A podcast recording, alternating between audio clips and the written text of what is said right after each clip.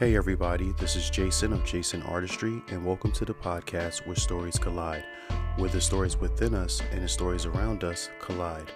Where Stories Collides explores the different realms of storytelling, poetry, self exploration, shared experiences, memories, and lessons learned in relation to the world around us and the people around us.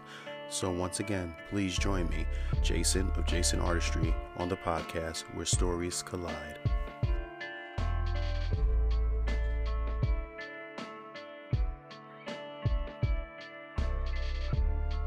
When it comes to storytelling, I find it very, very interesting just how much a story has the ability to help inspire us. One of my favorite books that I felt deeply inspired by was The Warrior of the Light by Paulo Coelho.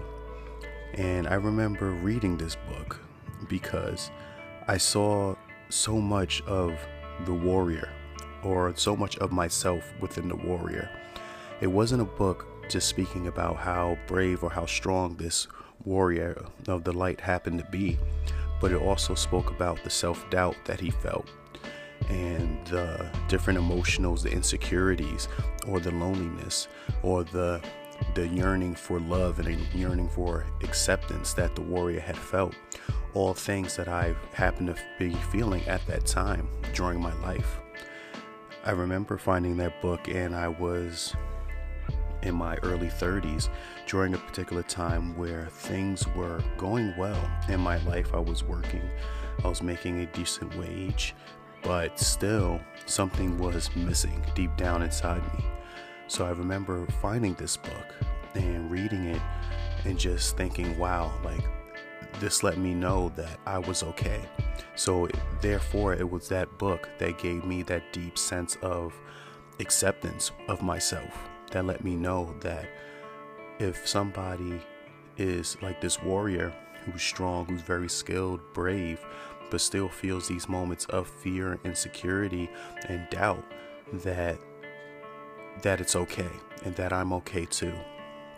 So it's I always found it very interesting from that point on how books and how storytelling as a whole has the power to make us feel. And the same could be said about cinema.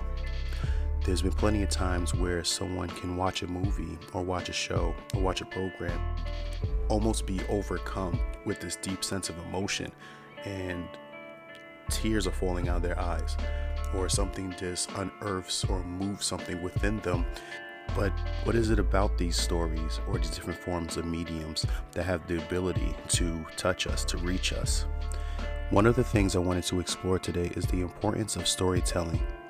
In an article written by Kate Hurst of pathstoliteracy.org, she explores the importance of storytelling and story creation. One of the things that she pointed out in this article is the fact that stories come in different forms and different mediums, whether it be poetry, song, movement, pictures, plays, and one of the things that she pointed out also in this article that I found very interesting is that stories have the power to help us cope. Not only do they have, have the ability to help us cope, but they also have the ability to inspire us.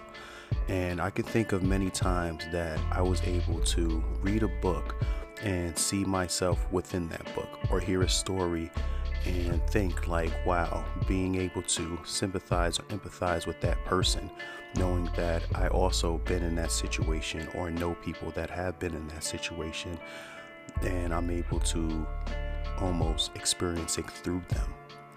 So it's very amazing that the stories that we hear or the stories that we hold have such a, a deep deep hold on us have a deep power because stories are powerful and if we look back through different times in history, it it is the it is the element of hope that keeps a lot of people going. When I think of hope in times of chaos and in times of madness, I think of it as almost it beginning with a foundation of the idea of there being a better tomorrow.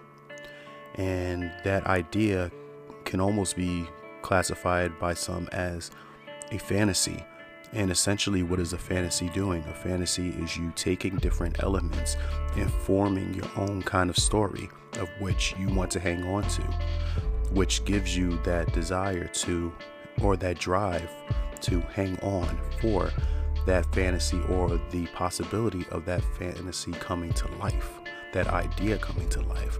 So essentially, it's a story that you hold within yourself that's going to push you forward. And especially now, more than ever, in the age of entrepreneurs and self help books, majority of the time when you open up a new book, it's essentially it's storytelling because it's the power of storytelling that is going to help a writer reach reach their reader, their audience.